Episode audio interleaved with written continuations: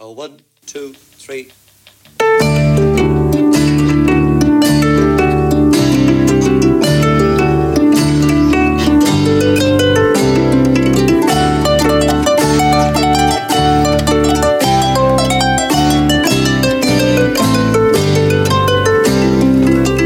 Míle fáilte, you're very welcome along to the Brian and Kieran Warfield podcast, the ramblings of two Irish balladeers, featuring Brian Warfield of the Fierce and Mighty Wolfe Tones and his son Kieran, that's me, of the band Catalpa, and also of the Bandwagon Bus, Dublin's only musical ballad tour on wheels. So sit back, relax, grab a tea, coffee, beer, or wine, or whatever takes your fancy, as we go rambling through life's misty, foggy dew, through stories, songs, history, politics, life on the road, and just a general bit of crack.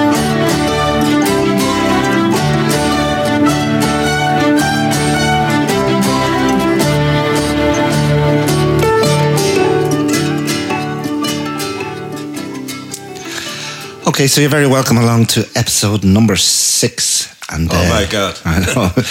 Six. yeah, it's flying in.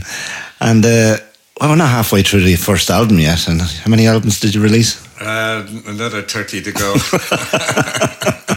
I don't, I don't know whether we'll quite make that. But this is uh, episode number six, and uh, what, what the song number six of the Foggy Dew album was called "The Diamond." Yeah, The Diamond is an interesting song, and uh, it's a song that uh, we sang uh, in, the early folk days. And, you know, we had, um, we'd sung at many, many, um, many of the uh, folk radio programs, and uh, that was one of the songs that I sang at. Uh, you know, I think it was called the Hootenanny Show. I can't remember rightly, but we did a lot of uh, the episodes for that. And uh, it was a song uh, written by Ewan MacColl, as far as I can remember. That's just off the top of my head. I don't think it was written by Ewan MacColl. No, Was it I think No. he was the first one to have a hit with it in 1957. The song was actually the reckon in the that was actually sung on the ship, uh, the Diamond. The, do you know the history of the ship, the Diamond? no, I don't. No, no, no. I'm going to give it to you. You've been researching, you devil. well, I just I researched a little bit about each song, so just to have something for us to start off with, like you know. yeah. So the maiden voyage of the Diamond was in 1825, Oh, my God. and it sailed out of Peterhead in Scotland, Yeah. and in 1830, the ship um, was part of a f- fleet of 50 ships that went north to the Arctic to uh, fish for whales because the the whale was completely fished out in the in the North Atlantic. There was no whales left, so they had to go further north. And the ships got caught in the the wind changed and the the ice uh, flow crushed. I think ten of the sh- fifty ships, or ten or fifteen, actually twenty ships were crushed, um, and one of them being the the Diamond. But because the song was about the diamond, they, all, every ship had its own song to, to. So they reckon that between 1825 and 1830, that the song was actually uh, wrote by someone that would have been on the ship, and there's actually songs similar to that uh, with to the chorus that was from another ship that was found as well uh, in one of the older books. So.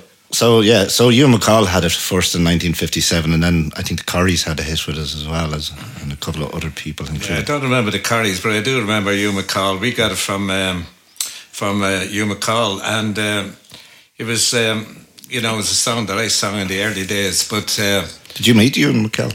no, no, no, but it, we did in, in in England, but like uh, just on a brief. Uh, we, it wasn't like. Uh, how are you, Brian? Yeah. you didn't have a pint with him. like it was just like uh, he, he came to a folk club that we were playing in, and uh, you know it was just a very brief uh, meeting. But uh, yeah, he had a series on the BBC. You know that uh, he he um, the traveling people. I think was one of the songs he wrote for that series, and uh, he was each week they'd have songs about a, a different a different. Uh, a subject like uh, fishing would be one the shoals of herring he had for the fishing thing and the, the traveling people and all that but uh, a different. It was a different subject every every week, and very interesting programs back in the BBC back those days in the sixties. But uh, yeah, I love that song, The Diamond. I thought it was a great uh, kick, and I didn't. I thought it was a more current song. I didn't think it went back to the 80 and 25s, which you have. As I say, you keep learning.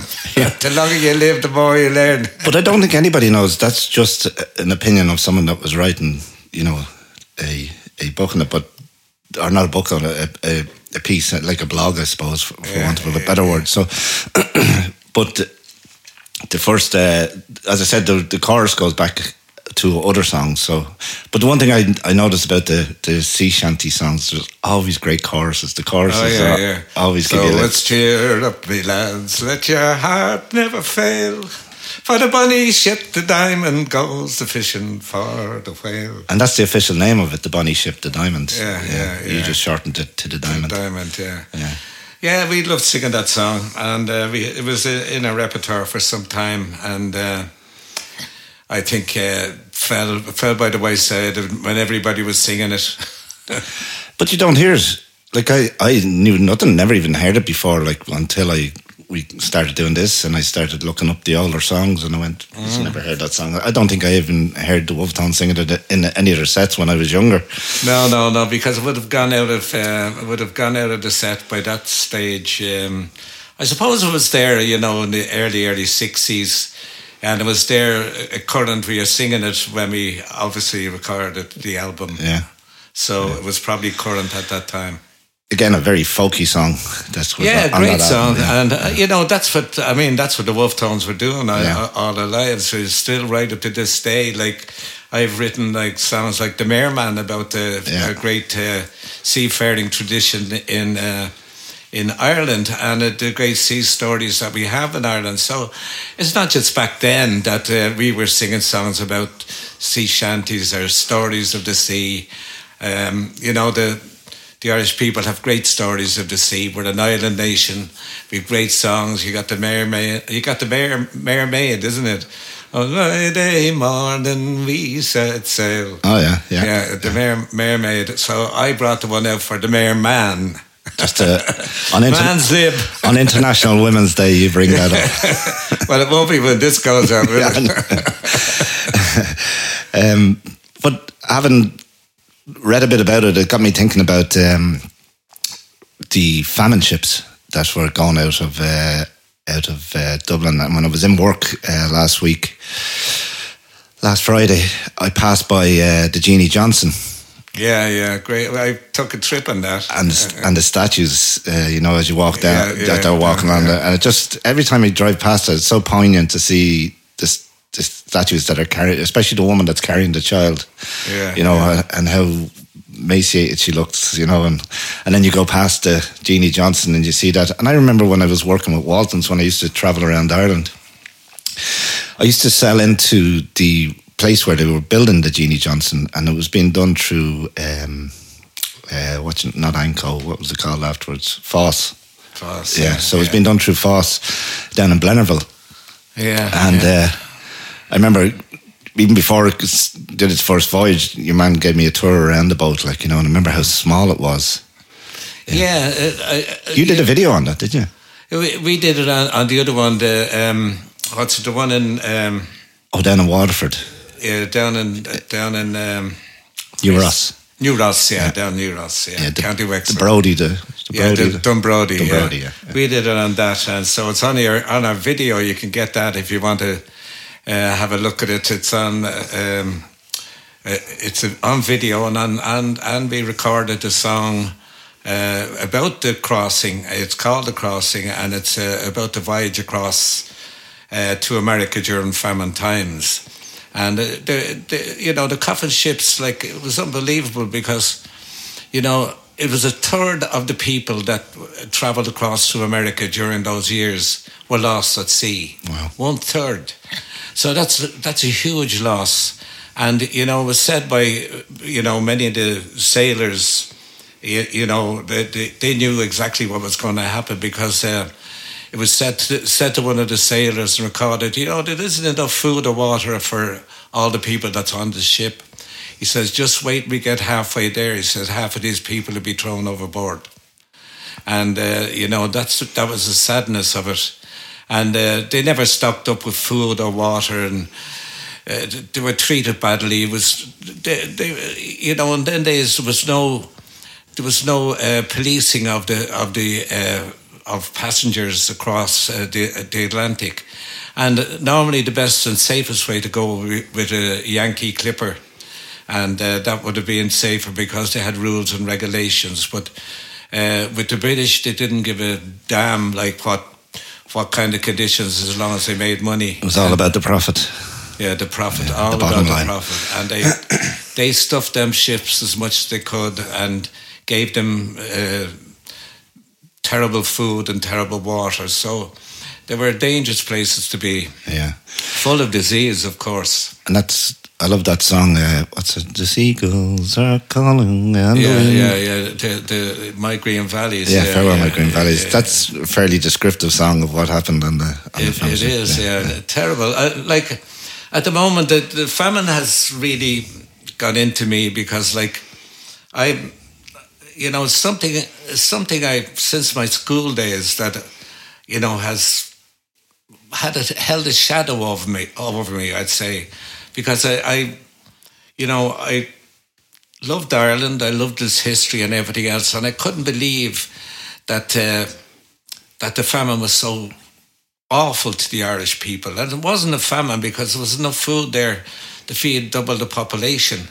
And I remember our, my great school teacher um, in the Oblate School, Mr. McKnight, and he, he used to tell us that there was 10 million people in Ireland at the time.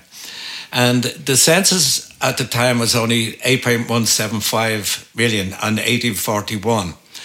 But there was a recount took place uh, in two counties, and they found that there was um, a discrepancy, um, a 10% discrepancy in the count. Now, you can imagine one of the counties was County Louth, the small county that was on the east coast that could be fairly well policed and fairly well counted, that they found a 10% discrepancy there. Can you imagine what kind of discrepancy was in, in the west coast, yeah, yeah. where they couldn't find the people and everything else, and there were people were upside the hills and everything else.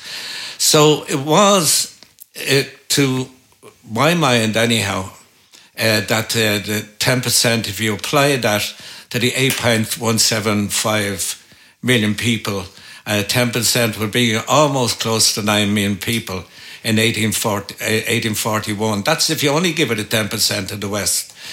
But uh, so that would bring it up to 9 million. And remember that 9 million people would have had a birthright right up to the famine and probably right up to 1846 when people were still having babies and still, you know, could uh, could um, breed uh, like uh, have families and everything else. But after the famine, when the fa- famine occurred, as we call it, we shouldn't be calling it after the Holocaust.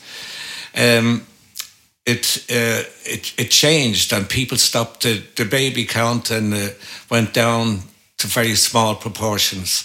So the loss was not only the loss of the people, but uh, it's the loss of the people that could have been. Mm. So um, if you add all them factors in together, you'd arrive somewhere around 10 million people. So I think my school teacher, Mr. McKnight, had it right. Yeah. and history books don't say that, by the way, except for uh, Cecil Woodham-Smith. She, in The Great Hunger, she acknowledges the fact that there was a recount. Yeah. They try and sort of rewrite it out of history, doesn't it? Really. Well, they try and they try and make it not so bad. You see, I remember what's my good friend's name. you think fin- Finbar? Oh no, no. no. Oh, I uh, uh, the other one. What's her name? She's double barrel name, doesn't yeah, she? Yeah. Ruth Dudley. Uh, Ruth Dudley Edwards. Yeah. I remember when when it came up for the um, the 50th anniversary of uh, no the 100th anniversary of the of the the Great Hunger. She she was like a, a paid, she was like a paid um, propagandist for the British government because she was going, oh, things weren't so bad, really. That's just the way things were. it's not just the way things were. You know, England was then the richest country in the world, and it was controlling lots of the world, and they couldn't find they couldn't find even 10 million, uh, 10 million pounds to save Ireland. They couldn't leave the oats in Ireland. Uh, Daniel O'Connell said, please, please just leave the oats in Ireland and the people will be fed. Mm. They didn't do anything like that. It was like they didn't care. They took it as an opportunity to get rid of what they called the Irish problem. Yeah. And uh, it was definitely, and many of their own ministers said it, uh, a policy of uh, extinction. Wow. And I, I think it had a profound effect on Ireland for a long time after that, and, and the people. You know, of course, yeah, yeah. yeah. not alone, not alone in, in in the whole culture of Ireland. I I did a whole exercise on what life was like before uh, the 1840s, and then what life was was like afterwards. So you look at it and you say, what did we lose? Mm. We lost a lot. We lost uh, we lost a lot of song. We lost a lot of uh, music. We lost. Um, we lost, of course, we lost uh, many of our people, but also our language. Mm. Our language also suffered. Remember, three quarters of the country of Ireland were speaking Gaelic before the, the Holocaust. Mm. So after that, you can say that uh, many of the Irish speaking people were exterminated or they had emigrated across to America. And that's why, you know, in America, I suppose, you know, Irish America, I think, is more Irish than the Irish themselves. Yeah, they certainly have a sense yeah. of pride about it, Irish. Yeah. yeah. yeah. So I, th- I think I love Irish America for that fact that they have never forgot their roots and uh, they won't accept uh, the Ruth Dudley Edwards uh, view of Irish history, the rewriting of it, and uh, you know, and apologetic um, point of view, and that's what it is. Yeah, she came up on something I was reading recently. Like it have something to do with UCD. Anyway, it doesn't really matter. Um, have you been to the Famine Memorial in New York City? I didn't get there yet. No, mm. last no, I didn't get there, and uh, I think we left uh, obviously because of the coronavirus. We left there last. Uh, on the 15th, just before Patrick's yeah. Day, and it was like a ghost town when we left. Yeah. So we didn't. No, I never got down there, and uh, I didn't have enough time in in New York City to get to the, the visitor. But I will get there one day. Is it only recent? Is it? It's. Uh, I, it was there for the 100, 100, 150th anniversary, I think. Right, that's when it was done for. Yeah, yeah. I, I, like when I was in New York, which is a good good while ago. I don't ever remember hearing or seeing it, but um, no, no, it wasn't there. Yeah, but, I'll definitely get across and see it myself uh, one day. Um, going back to the Jeanie Johnston, when I was down there, I, I remember the guy with the, the guy that would give me the tour. He was he was obviously one of the pe- people high up and involved, very involved in it, and uh, he was telling me that the Jeanie John, I think now that's long. This is when I was working with Walton, so it would have been 1999 or 2000, and uh, he told me that no lives were lost on the Jeanie Johnston. That's right. Yeah, it was yeah. one of the only ships, and even up to when it sank, it sank off the waters in somewhere in Canada or so, uh, somewhere like that, mm. but not with passengers on it. Um, and it never gave up a crew, and it, the crew climbed the mast. It started leaking water, and the crew climbed the mast, and they were clinging to the mast when a ship came along and rescued the forty something crew oh, that were on board. So, so never lost uh, never lost a life. a life on board. Yeah, yeah. And I, I think there was one child born on board on a famine crossing. It made something like eighteen or twenty famine crossings in all in in all its time because it brought people over and then brought wood back. yeah, that that was the way. That that was the way, and uh, the people were more profitable, obviously. they paid a, they paid a bigger premium for for a berth, but they, yeah, they, they were just very small ships. So I mean, in the greater, um, you know, look at things, uh, I'd say that uh, you know uh, every kind of ship was used. You know, uh, the old slaving ships were used to ferry people across mm. to Canada, and uh, so you know every kind of ship, uh, ships that you know wouldn't be worthy of the sea were sent out there and people sold them as great, wonderful ships and people bought tickets and they, when they arrived and saw what they were sailing in, they, I'm sure they got a, a terrible shock. But the, there was shipwrecked.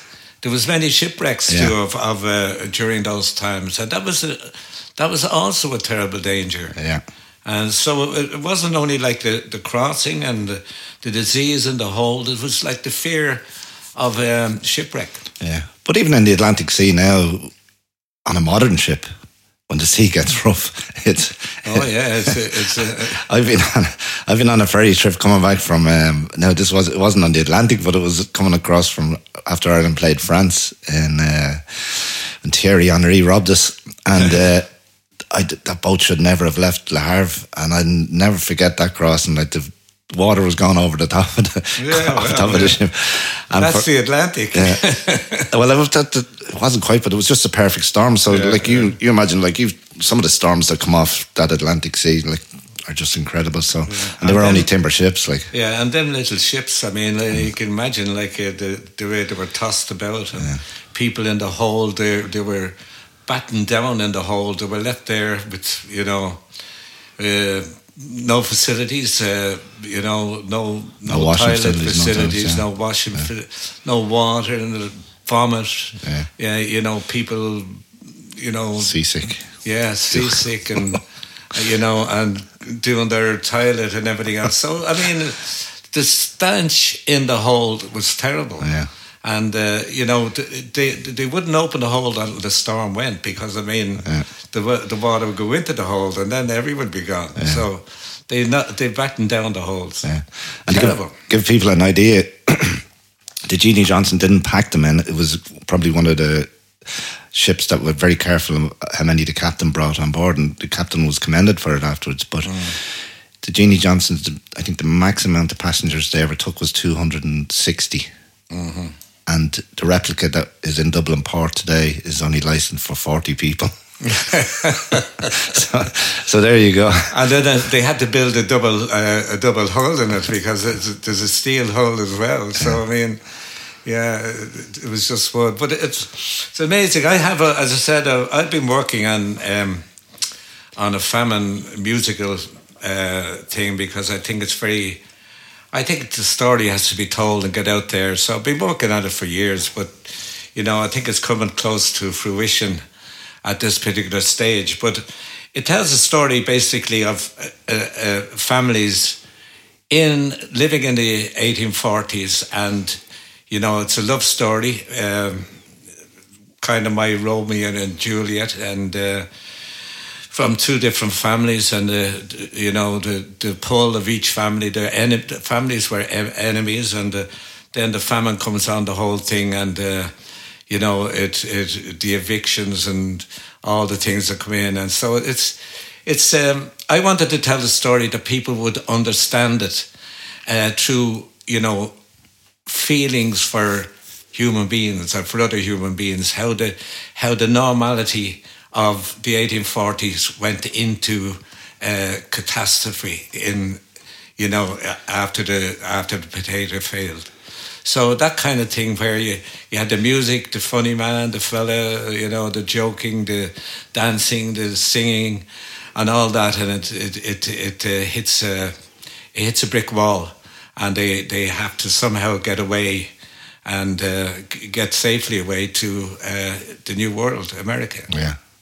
And you've written all the music for that now, have you? Yeah, I have I have all that done, and uh, now we're we're held up a bit during lockdown, but I, I I've uh, the first half now finished, and I'm, I'm I wanted to get it to people interested in it, so I want to get it to them as soon as I can. Give Spielberg a ring. He'll do a good job of it. Well, no, I, I think it's a, I think it's going to be a great story. I think it's going to be a very successful uh, musical. I, I love the music. It's very powerful, and um, it's also sad. It's also happy. Uh, it's very difficult to make a, to make a, an entertaining play or musical out of uh, such a thing as a as a famine yeah. but that's that I think I have succeeded in that. So I'm looking forward to the day that that will go on stage. It would be a great achievement, though. And I know it's something that you've been hugely passionate for a long, long time um, because you've read a lot of books about the famine and you've done a lot of research and stuff like that. So, um, yeah, well, I think uh, if you want to read a little bit that I did, um, it's on our website at the history page there, and I, I give the conclusion, my conclusion to what uh, everything I read about the famine uh, and uh, everything I read, and I come to certain conclusions, and I put them up on the website. That's at the Wolftones official site.com. Yeah, yeah. yeah. www. Give me more porter. yeah, so yeah, I'll be looking forward to that. And going back to plays, I was watching an old clip of you and Zosimus. and I remember going to the Olympia Theatre to see that. Now I don't know what what year that was. Um, I think it was about eighty. I think we'd only moved in here, so that would eighty-one or eighty-two, uh, probably eighty-one. I think eighty-two, because my mother was at it and she died uh, some time after that. Mm. Uh, so that she was at that concert. Yeah, but it was a story. Of, it was a story of uh, Dublin in, I guess, the eighteen seventies. And you got to, got to work with Frank Kelly. Yeah, Frank Kelly, a great yeah. guy, and uh, Anna Manahan, uh, two great act, actors of the Dublin stage and uh, fantastic people. You, I, I, I, I, can't remember it fully, but I do remember being seniors on stage and you were all in the gear and the, yeah, we were in the yeah. dress up in the 1840s. and for anyone that's curious about it, if you if you look it up, I'm pretty sure it's on YouTube or something like that. Like that, it's, I guess it, it was called Zosimus. Zosimus, yeah, Wolfe Tones and Zosimus. Yeah and you you get it. Zosimus, for those who don't know, was a, a great uh, Dublin ballad singer and ballad writer. He was um, he was blind, and uh, he um, he composed many many many ballads, and uh, you know uh, some of them still being sung today, you know, in Egypt's land, contagious to the Nile. That's a great song. On Egypt's land, contagious to the Nile, El Pharaoh's daughter, she went to bathe in the style. And yeah, she took her dip. Her dip. Everything's in Dublinese. The whole song is in Dublinese. Maria, Maria. What does Maria mean? Maria means uh, it's like a. It's like a don't mind it. It's a it's a joke. My yeah, it's like uh, it's a joke. It's a lie, and it's uh, it's not real. That's kind of my my uh, like I went up to Arel and my yeah means yeah believe this if you can, but it's it's normally it's normally not the truth, but it, it's a imagination. It was 1980 the show. 1980. Yeah, well, you were on the Late Late Show in 1980 with Frank Kelly yeah. and Gay Byrne. That's it. yeah, another claim to fame. But it's a it was a great achievement to go on stage and do, do, that. Like, did you have to rehearse much for that, or was it all songs that you knew already? No, or? no, we had to rehearse for it, and, and we were gigging at the time, and so yeah, I think the the, the it was on the Dublin Theatre Festival in October, so we would have been rehearsing, say, during our busy time in August and September. Uh, excuse me. For anyone that's that's because he's drinking Coors Light here. we're at it. It's an it's an evening gig here tonight, so yeah, we're not, yeah, we're not yeah, doing we're. Having, we're having a little sup, but uh, yeah, that was the wind of the willows. but uh, no, yeah, we had a we had a rehearsals in. Uh, um, almost uh, three times a week. It, it, was it was tough because there was a lot of a lot of songs, different songs remember. The words were all new, but um, yeah, we went through it. We enjoyed it, and uh, it was another experience. At the moment now, um, I was asked to do a part in uh, a small film that's um, going to go out, uh, be recorded shortly. It's called The Parting Glass. All right. and the parting glass, you know, is it's based on it's based on the great song, The Parting yeah, Glass. Yeah. And I played the outfit that dies.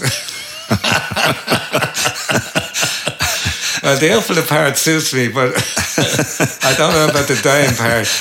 But uh, yeah, so um, yeah, it, it, it's it's a cute little story, but it, it's yet to be done, and uh, Is it a full film, like a feature length film, or just a short a story? short, a short story, short film. Yeah, Right, a okay. short film. You can't make a big movie out of it. Party. N- No, I suppose. Yeah. Well, it depends.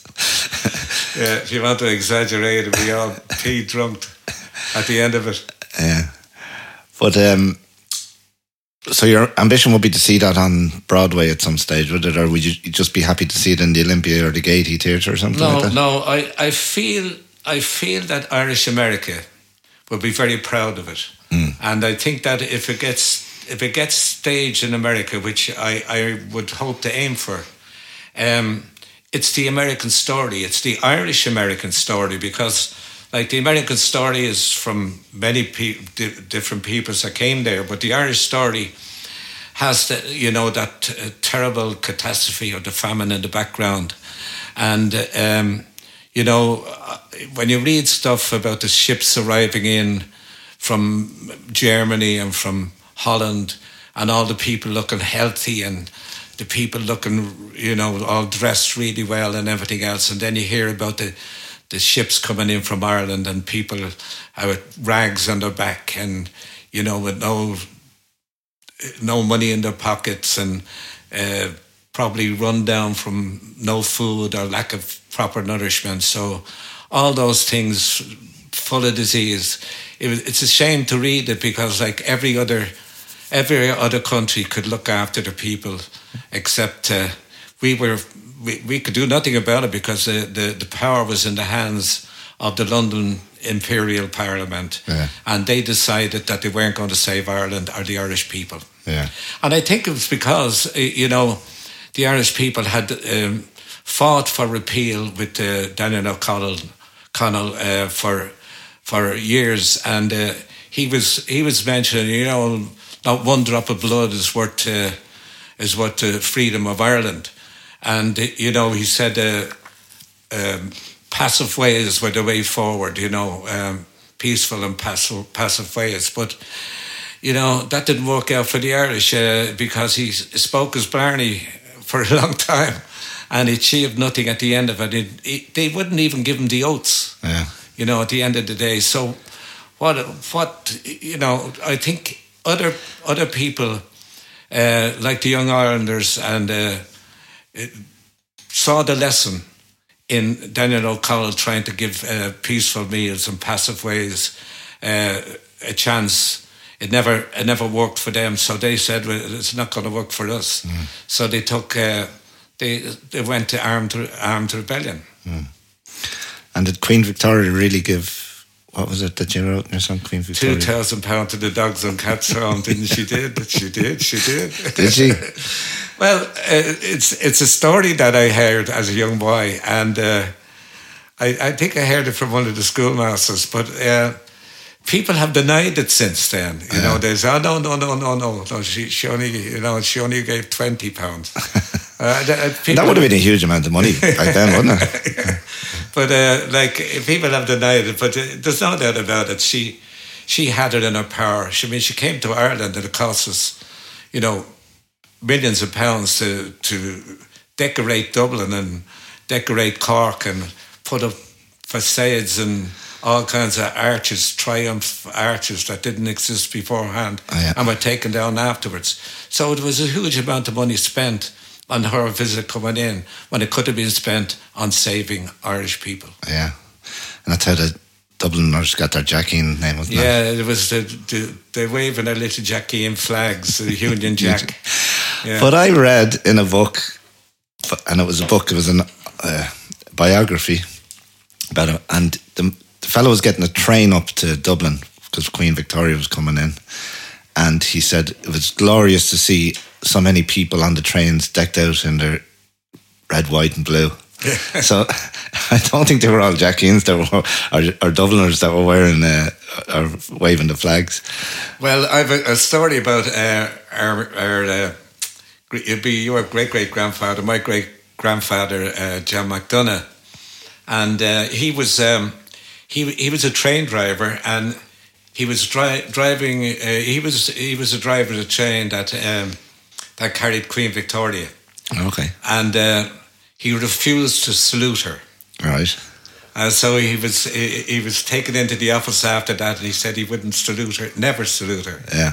So um, uh, that that was a story about him, and he he was a Fenian, um, you know, d- uh, during the Fenian times, but uh, and uh, so he did. He, he wasn't going to salute the Queen. Did he get reprimanded over it? He did. Yeah. He did. Yeah. Yeah.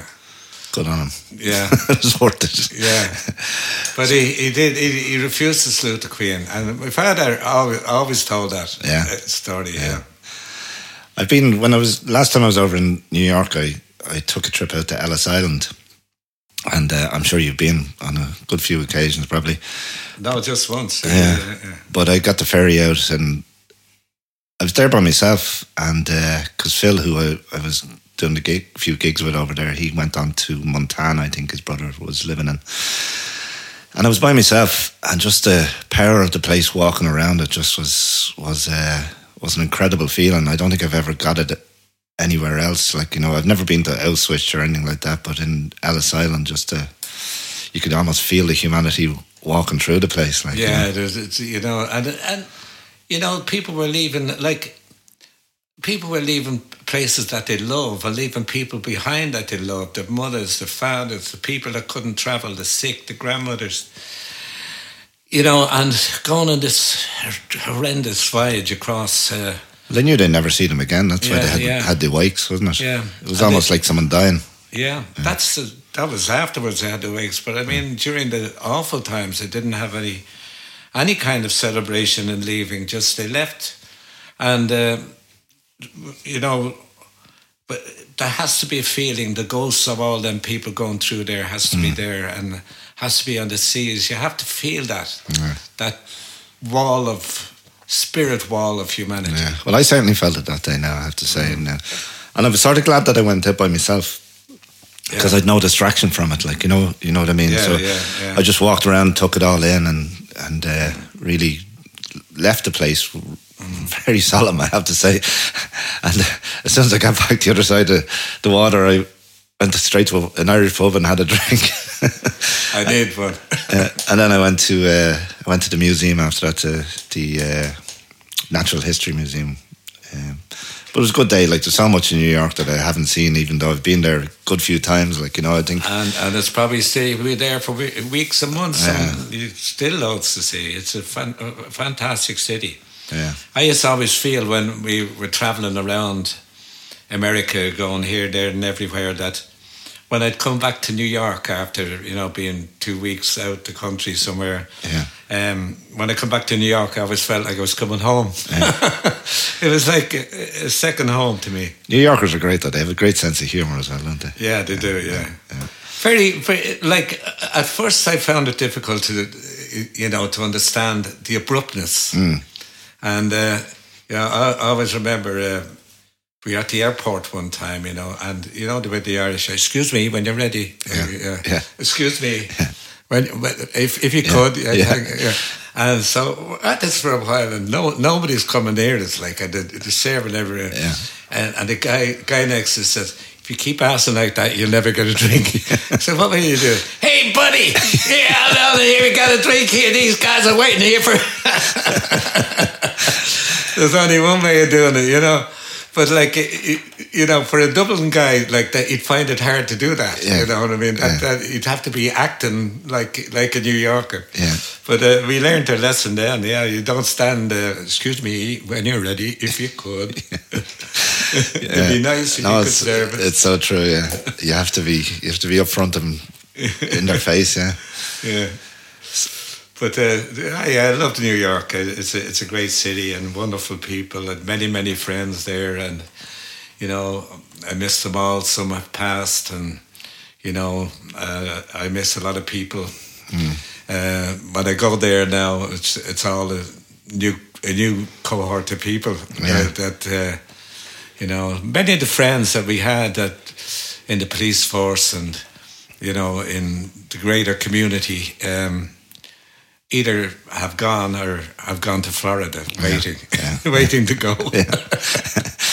well, they have at least they're As they call it, the waiting room, isn't it? well, they're all down there enjoying themselves at the moment because to them, yeah. Florida's fully open and the pubs are flying and Yeah, yeah. That's Although they're getting five thousand cases a day, but it doesn't seem to be averting anything. There's still everything's everything's open and going Well, I was dreaming about pints of Guinness last night. I don't know. I am so sick of cans and bottles of beer. You know, it's just I'd, I'd murder a pint. I would. yeah, I, I, I went up to Beelan's uh, pub there to do a podcast, and uh, he uh, treated us to many pints. Like This this was before lockdown. Dad, don't get feelings into trouble. Uh, it was before lockdown. But they were really nice. I still dream about them. You know, one day. Yeah, well, hopefully it'll be soon. The, to six counties will probably get open before we do. They look like they're on track to open up in April. Yeah, well, we're we're behind in the vaccinations, and uh, have you been contacted yet? No. no, nobody contacted me. And I, I mean, I, I'm an old guy. I should be contacted. Yeah, well, you should I- be. They're, yeah, they're into your age group now, and because you know, yeah, they haven't. you would imagine contacted someone me. would contact you. I think you have to. He who shouts loudest gets. I tell you, hey buddy, you going to give me a vaccine or what? That's the only way to go if you want. can't get under the phone. Excuse me, it's a doctor there. Will I be getting a vaccine? hey buddy. when when we were first time th- th- that time I did the tour in America, you know, uh, with Phil, and uh, we f- we flew in and we were worried about immigration, you know, when you're going through because and we were wondering what we're going to say. We were asked about the instruments, you know. Yeah, yeah. So the plan was that we'd say that we were going to um, going to meet you for St Patrick's Day, and, and we were having a sit down session, just have a bit of crack, like you know. We, that's how we were just going to meet.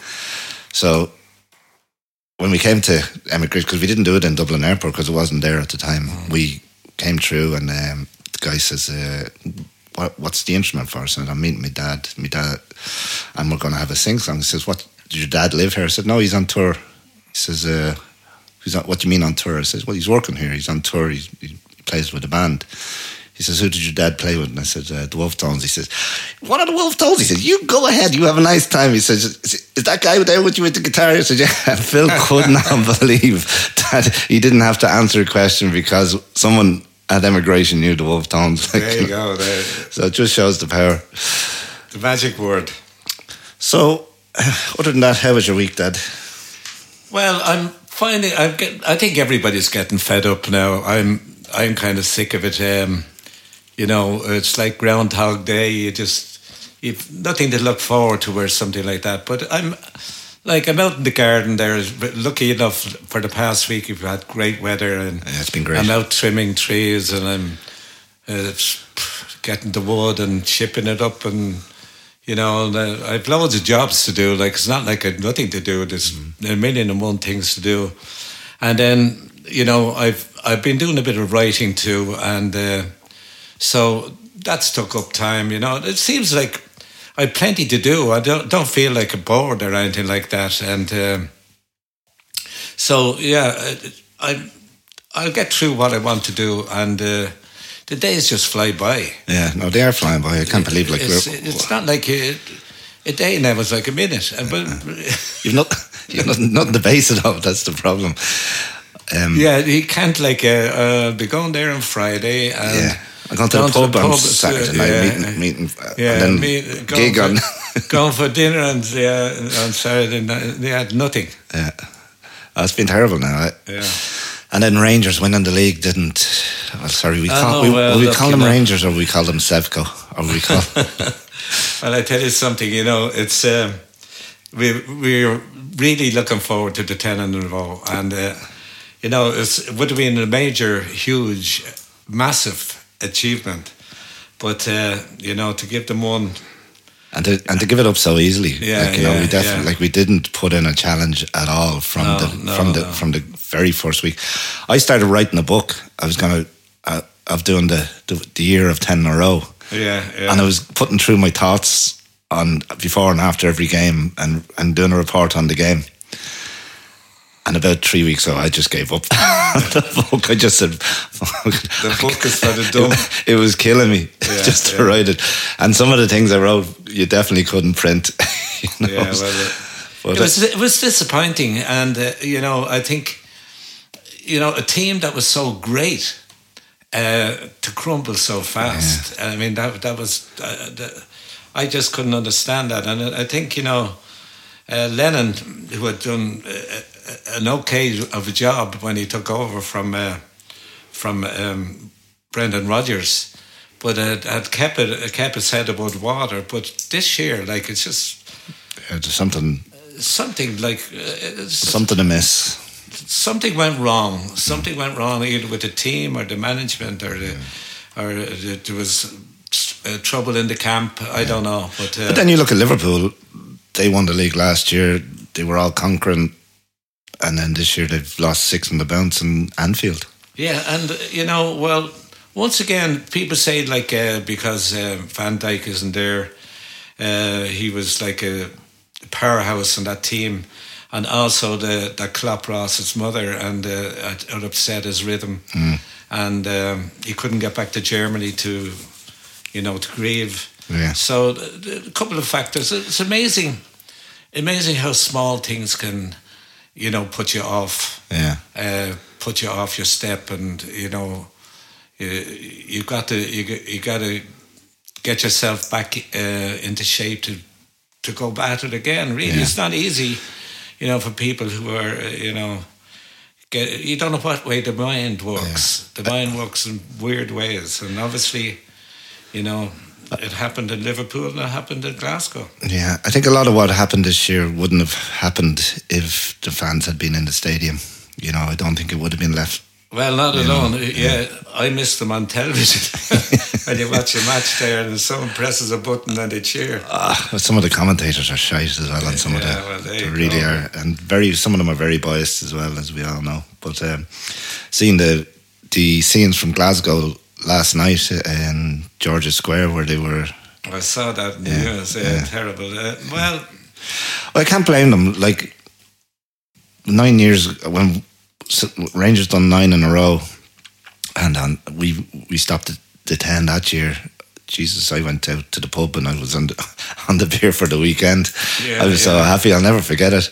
So I can't blame them in one way going out and celebrating, but it's okay to celebrate. But they wrecked memorial chairs that were around uh, Georgia Square that pe- families had put up for their loved ones that had died, and they also broke up the Celtic shop in Glasgow.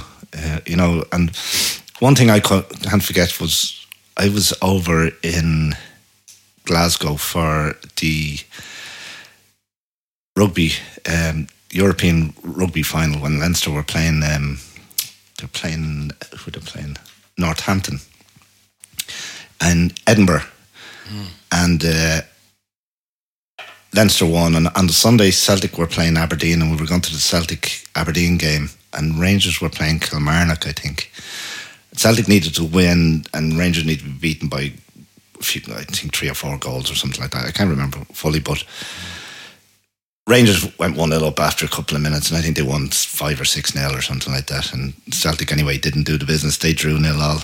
And uh, we went down to uh, Molly Malone's pub. You know Molly Malone's pub? because do, yeah, yeah. I was meeting friends there that were Leinster supporters, nothing to do with, they had no interest in uh, in in soccer.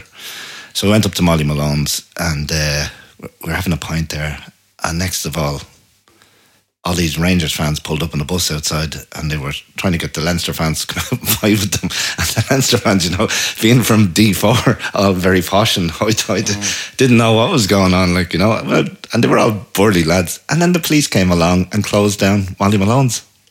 And you couldn't get a drink. Ridiculous, yeah, ridiculous. And they, like, everybody was just sitting there minding their own business, no, no interest in it. Instead of sending the bus on its way, Yeah, you know, yeah, that, yeah. that's No, it's two tier policing in some ways, and it's, it's you know. Anyway, yes, indeed, yeah. hopefully we win the Scottish Cup just to give us some lift this this yeah, year. Yeah, well, look, you know, we had a we had a great run, and that's the thing that we enjoyed Yeah, about it. well, And, uh, the yeah. quadruple treble. Yeah, you know. you know, so we can't, you can't be too ungrateful.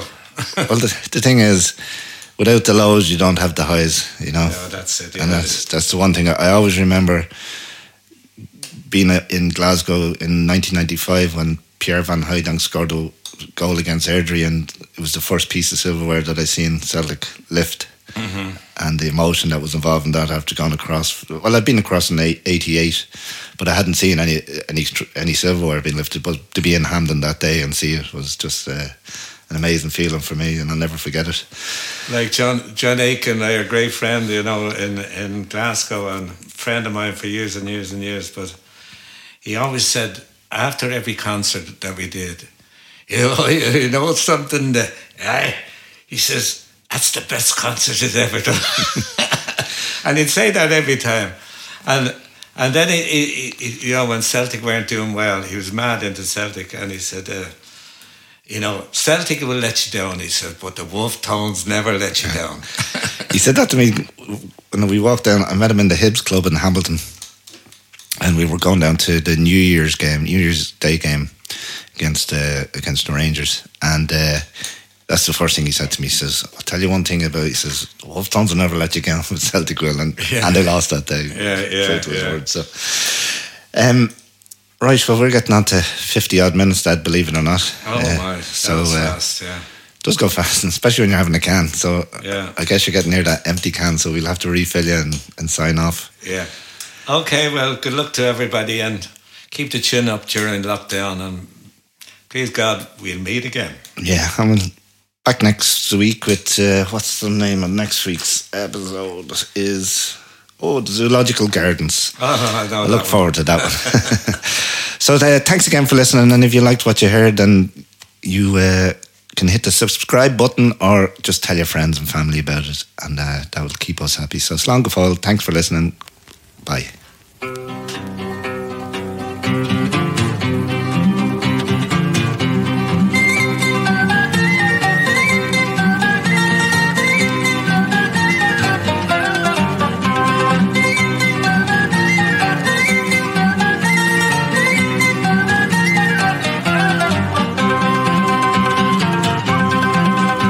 The diamond is a ship, lads, for the Davis Strait she's bound.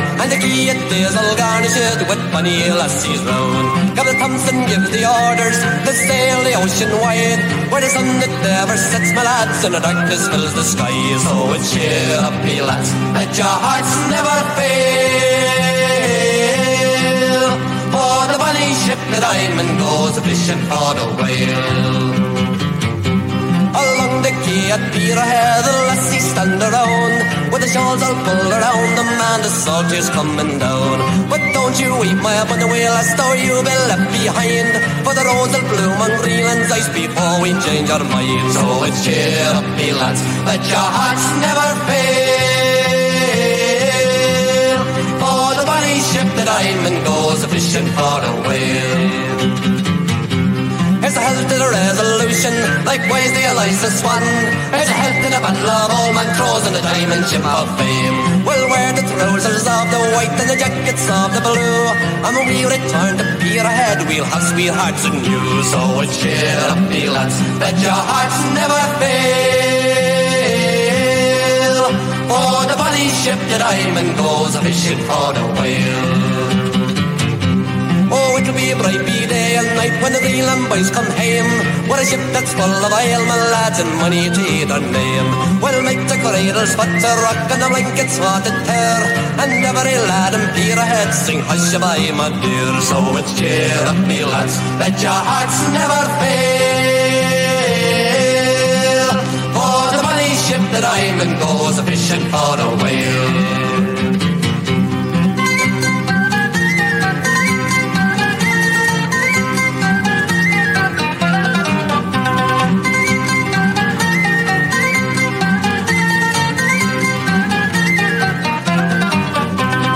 Cheer up, me lads, let your hearts never fail.